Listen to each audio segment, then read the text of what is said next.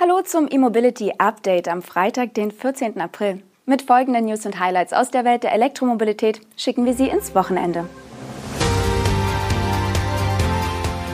Ford entwickelt EV-Zentrum in Kanada, BYD bringt Dolphin und Ziel nach Europa, Toyota plant 10 neue Elektroautos, FreeWire bietet batteriegeschützte Lader und ein sehenswerter Batterievortrag.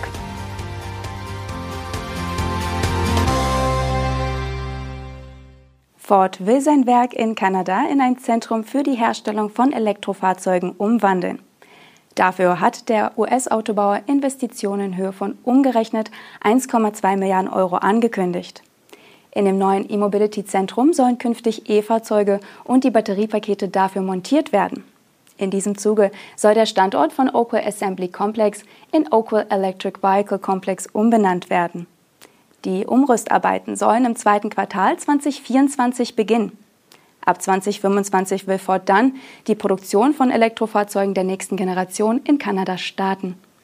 Eine Produktionskapazität für die Elektrofahrzeuge und auch die Batteriepacks werden von Ford derzeit allerdings ebenso wenig genannt wie die konkreten Modelle, die in Oakville vom Band laufen sollen. Allerdings sprechen die Amerikaner von Elektrofahrzeugen mit hohem Volumen. Das spricht eher für Massenfahrzeuge und soll der Schlüssel für Fords Plan sein, bis Ende 2026 eine weltweite Produktionsrate von 2 Millionen E-Fahrzeugen jährlich zu erreichen. In dem 1953 eröffneten Werk fertigen derzeit 3000 Menschen die Modelle Ford Edge und Lincoln Nautilus. Letztere zählt mit einer Länge von knapp 4,85 Metern in Nordamerika eher zu den mittelgroßen SUV. Der Ford Edge wird in der zweiten Generation sogar offiziell von Ford auch in Europa angeboten. Angesichts der aktuellen SUV-Produktion liegt auch für die Zukunft in Kanada die Fertigung von Elektro-SUV der Größenklasse unter 5 Metern nahe. Konkreter wird Ford bei den Batterien. In Oakville soll eine knapp 38.000 Quadratmeter große Batteriemontage entstehen. Dort sollen Zellen und Module aus dem Battery Park, den Ford zusammen mit dem Zellhersteller SK in Kentucky betreibt, zu einbaufertigen Batterien montiert werden. BYD bringt wie vermutet mit dem Dolphin und der Limousine Seal zwei weitere elektrische Modelle nach Europa. Der Dolphin soll ab dem Sommer und der Seal ab Herbst erhältlich sein. Zu beiden Modellen gibt es nun auch technische Details. Beide Modelle basieren auf der von BYD entwickelten E-Plattform 3.0. Diese nutzt die hauseigenen Blade-Batterien mit LFP-Zellchemie in einer 800-Volt-Konfiguration. Allerdings gibt es dennoch Unterschiede. Der Dolphin nutzt die Cell-to-Pack-Technologie, bei der die Zellen direkt in das Batteriegehäuse integriert werden. Der Seal nutzt dagegen eine Weiterentwicklung namens Cell-to-Body-Technologie. Dabei übernimmt der Deckel des Batteriegehäuses gleichzeitig die Funktion als Boden der Karosserie, während die Karosserie des Dolphin noch ein eigenes Bodenblech hat. Der Akku des Seal kommt auf 82 Kilowattstunden Kapazität. Mit dem 230 kW starken Heckantrieb ergibt sich eine WLTP-Reichweite von 570 Kilometern. Mit der 390 kW starken Allradversion sollen noch 520 Kilometer möglich sein. Die maximale Ladeleistung soll bei 150 kW liegen. Ein Ladevorgang von 30 bis 80 Prozent soll 26 Minuten dauern.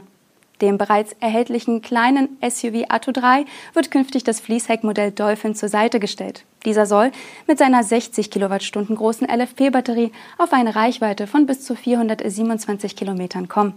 Der Frontantrieb leistet 150 kW. Nicht nur bei der Reichweite und Antriebsleistung, sondern auch bei den Abmessungen kommt der Dolphin auf ähnliche Werte wie etwa ein VW ID3. Zu den Preisen macht BYD noch keine Angaben. Wahrscheinlich ist für den Dolphin ein Startpreis von etwa 38.000 Euro. Toyota will unter dem neuen Chef in Zukunft verstärkt auf Elektroautos setzen. Dafür plant der japanische Autobauer zehn neue Elektromodelle bis 2026. Koji Sato hält aber auch am Hybridantrieb fest und will daher weiter in den Verbrennungsmotor investieren. Der 53-jährige Manager hatte zum 1. April den CEO-Posten von Akio Toyoda übernommen. Vorgestern hat Sato nun seine Strategie vorgestellt, die unter dem Motto Erbe und Evolution steht. Übersetzt heißt das wohl, den Fokus auf eine oder einige Antriebsarten zu Lasten von anderen soll es auch unter Sato nicht geben. In seiner Präsentation sprach der Manager von einem Multi-Pathway-Approach und zählte sowohl Hybride, Plug-in-Hybride, Elektroautos, die Brennstoffzelle und verschiedene Verbrennungsmotoren auf. Dennoch will Sato einen stärkeren Fokus auf Batterieelektroautos legen, was sich bereits unter seinem Vorgänger angedeutet hatte. Mit Modellen wie dem BZ4X kam Toyota im Jahr 2022 auf gerade einmal 26.000 verkaufte E-Autos.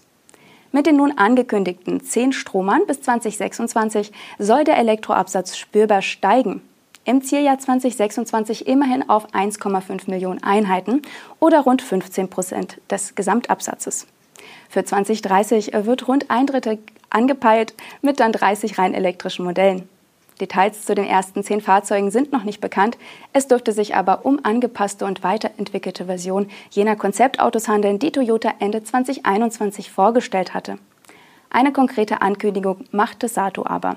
Im Jahr 2026 soll ein Elektroauto auf Basis einer neuen Plattform und mit einer neuen Batterie auf den Markt kommen, die bei etwa gleicher Größe die doppelte Reichweite bieten soll. Dabei dürfte es sich um die lange von Toyota entwickelte Feststoffbatterie handeln.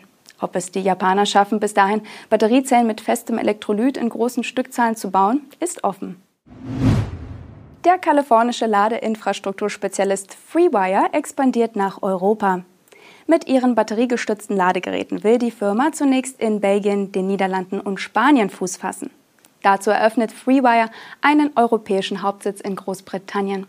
Koordiniert werden sollen die Europaaktivitäten von Banbury in der britischen Grafschaft Oxfordshire. Dort richtet FreeWire neben Büros ein Vertriebs- und Demonstrationszentrum ein. Die Eröffnung des Standorts ist für den 19. April vorgesehen. Das Vertriebsteam soll im Laufe des Jahres 2023 weiter wachsen, heißt es in einer Unternehmensmitteilung. Neben den drei genannten Ländern strebt das Unternehmen noch vor Jahresende auch den Marktstart in Großbritannien, Irland, Luxemburg und Italien an. Weitere Länder sollen im Anschluss folgen. Die Vorteile von batteriegestützten Ladestationen sind bekannt, da die Pufferbatterie die Lastspitzen eines Schnellladevorgangs abfedert und zwischen zwei Ladevorgängen langsam nachgeladen werden kann, sind auch Schnellladestationen an Orten möglich, die über keinen geeigneten Netzanschluss verfügen. Der Boost Charger von FreeWire verfügt über eine 160 kWh große Batterie. Die maximal mögliche Ladeleistung liegt bei 200 kW, die benötigte Eingangsleistung aber nur bei rund einem Achtel dieses Werts, konkret 27 kW.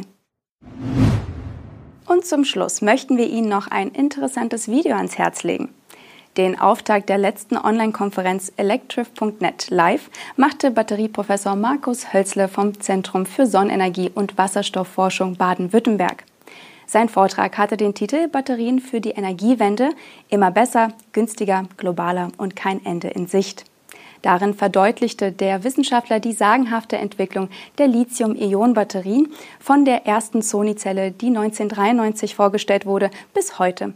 Schlaglichter warf Hölzle in der sehenswerten Keynote auch auf die aktuellen Trends wie Natrium-Ionen-Batterien und bereits wieder verglühte Sternschnuppen wie Lithium-Luft-Akkus. Die spannende Batteriebestandsaufnahme des Experten sehen Sie in voller Länge auf diesem YouTube-Kanal. Das waren die Highlights der Elektromobilität für diese Woche. Wir wünschen Ihnen ein erholsames Wochenende. Das nächste E-Mobility Update erscheint am kommenden Montag, den 17. April. Tschüss.